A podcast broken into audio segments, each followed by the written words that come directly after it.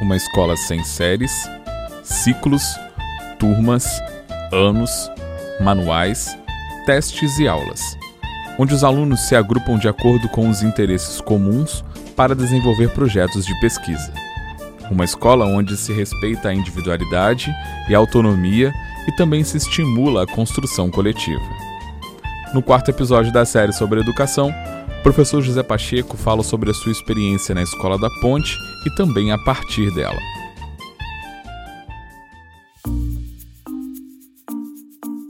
Olá, eu sou o Cleiton, produtor cultural do Centro Cultural Fundação CSN, e esse podcast sempre traz assuntos relevantes na educação, arte e cultura.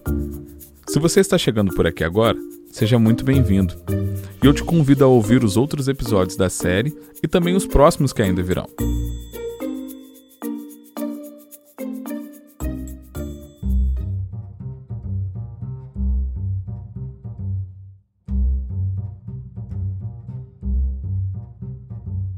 Nesse episódio, professor José Pacheco conta algumas experiências únicas em sua trajetória no ensino. Experiências inspiradoras, provocativas, que mostram a importância da educação em nossas vidas.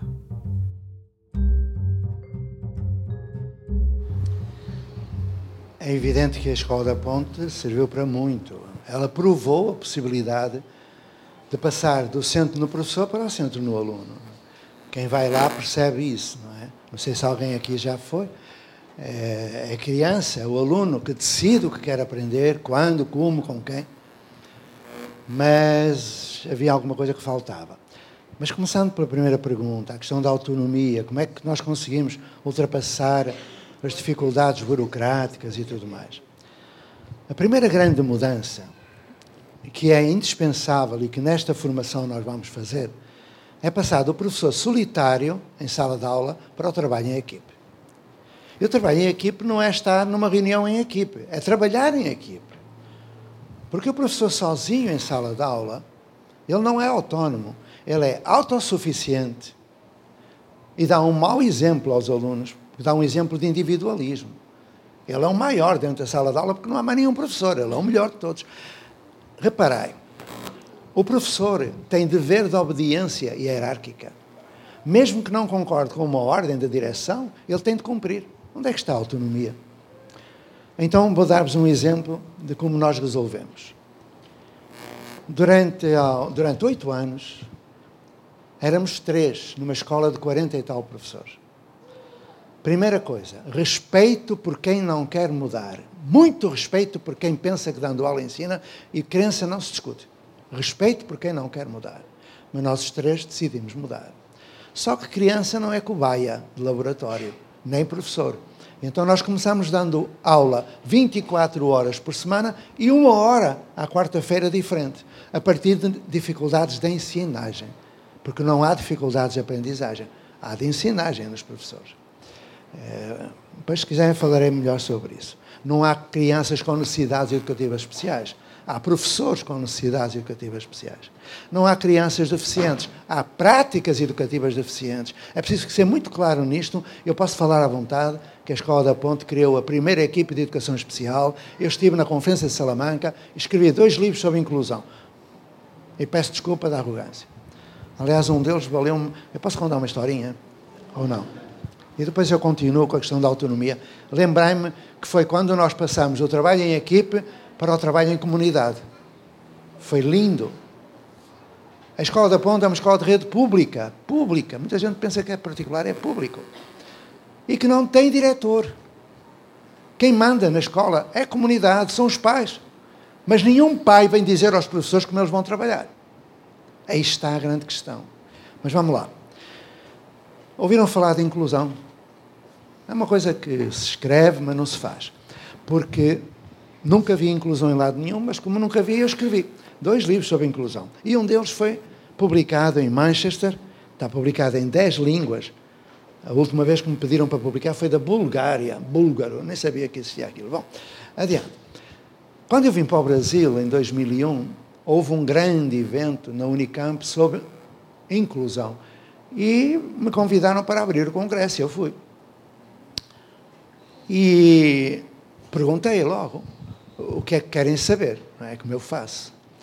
E pela primeira vez uma pessoa levantou o braço. Porque quando eu pergunto a uma criança, quando eu vou para uma escola e pergunto o que é que tu queres fazer, a criança responde: Eu posso dizer o que eu quero fazer? Ou então não faz pergunta nenhuma. Já está escolarizada. Já deixou de fazer pergunta.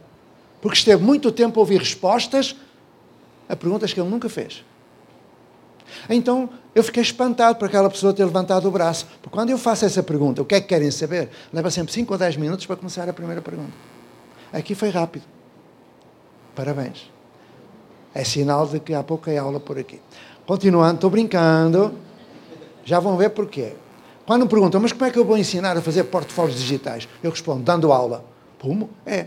Eu tenho de valorizar o que a pessoa sabe. Se ela sabe dar aula, vai dar aula. E eles perguntam, vais dar aula comigo? Vou. E vou.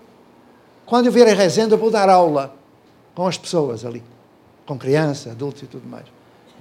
Eu tenho que partir da competência da pessoa.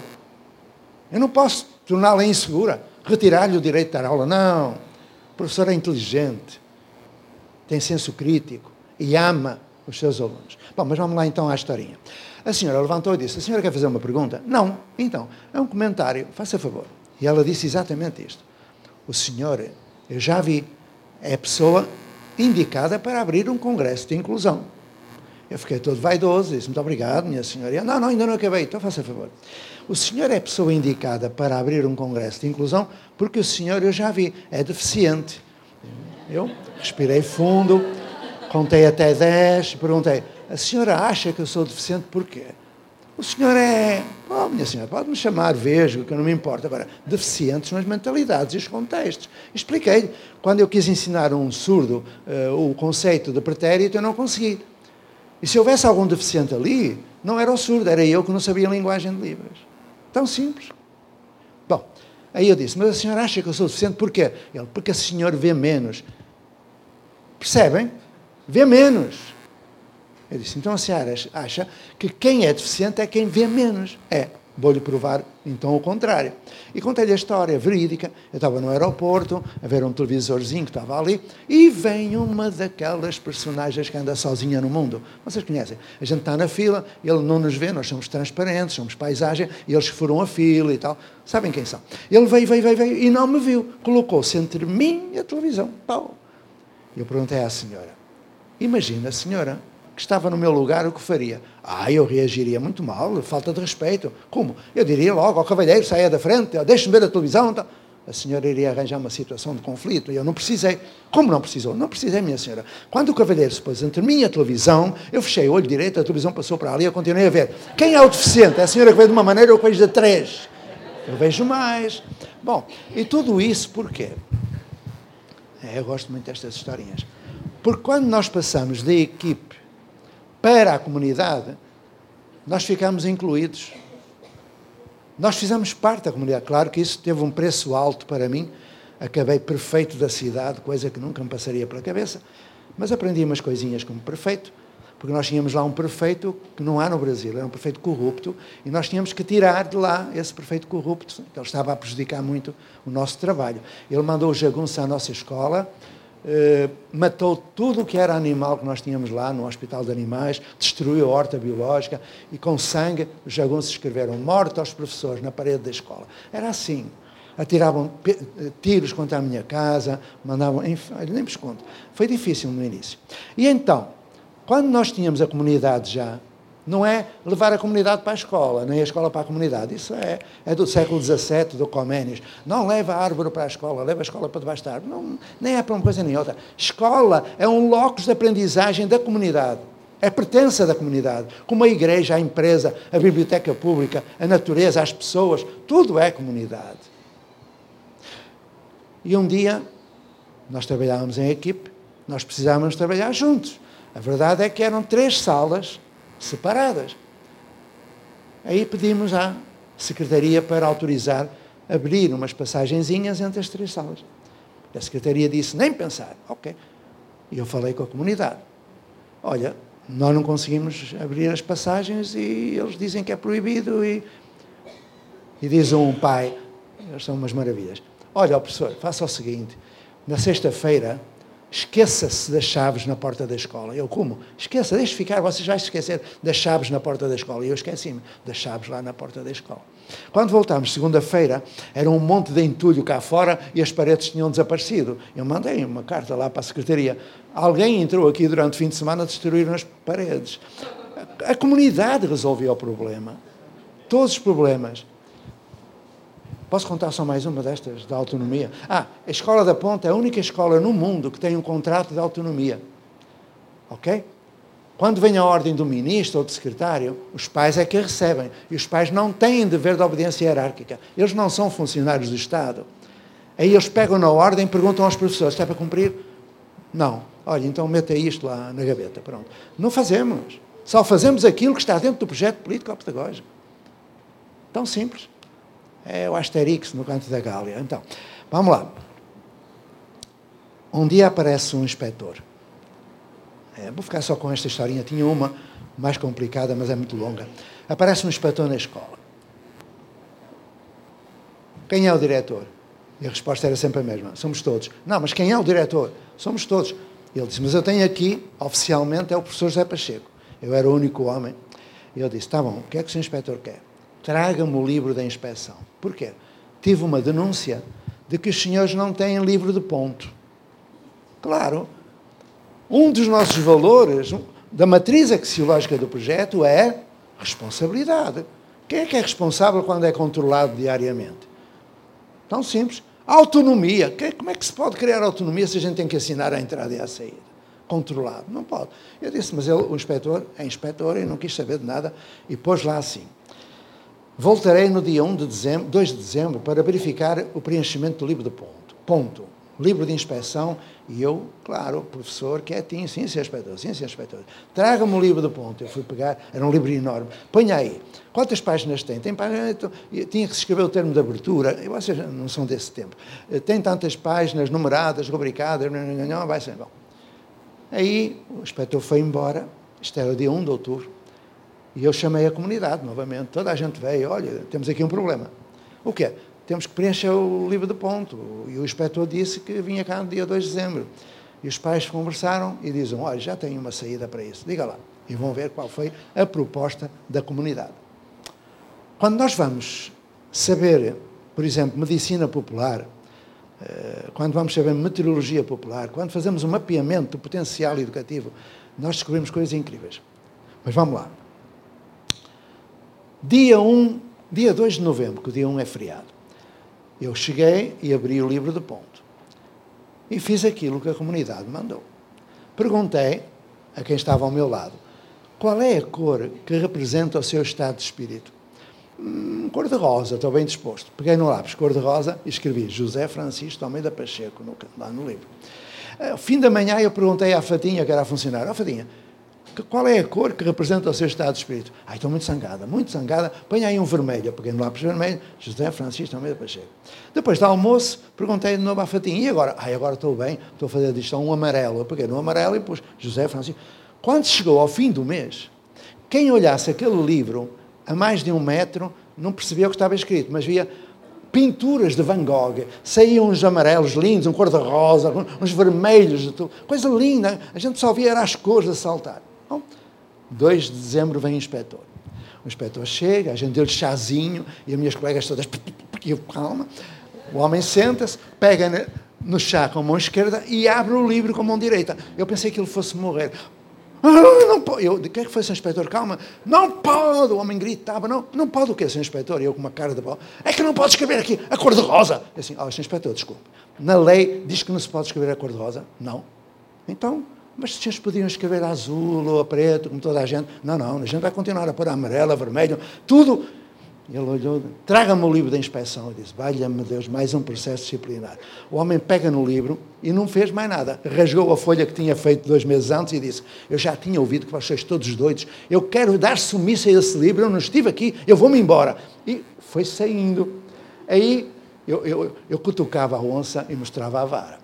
Eu era do cara. Ó, oh, senhor inspetor, só um minuto. E ele, diga, o senhor já vai embora? Mas eu, eu com uma cara, uma vontade de rir enorme, mas com uma cara de bola. E ele, é, vou embora. O senhor, por acaso, já leu o despacho normativo número 6, barra 62? E ele, número 6, barra 62? Sim, não leu? Estão a ver, estão a ver colegas? Bem, este indivíduo para aqui perturbar-nos, parecendo-nos perder tempo, não, não, lê, não lê os despachos, não lê as leis, saia daqui, desaparece. Ai, peço, saia, saia. O homem saiu. Aí, quem estava a fazer a ata perguntou-me: Olha, que despacho é esse? Eu não sei, eu inventei naquele momento. era do diabo. Aquela comunidade, aquela comunidade era assim, e é assim. Uma comunidade autónoma, digna. E a melhor escola do meu país. Temos ex-alunos com 60 anos de idade, que são a prova de que realmente. Só que. E agora o resto. Nós compreendemos que nós somos os primeiros a pôr computadores na escola. Fomos os primeiros a meter internet, trabalhar EAD. Fomos os primeiros a trabalhar Montessori, Claparede, Dewey, da metodologia de trabalho de projeto. Fomos os primeiros a fazer Steiner e Waldorf e a fazer Freinet, do movimento da escola moderna.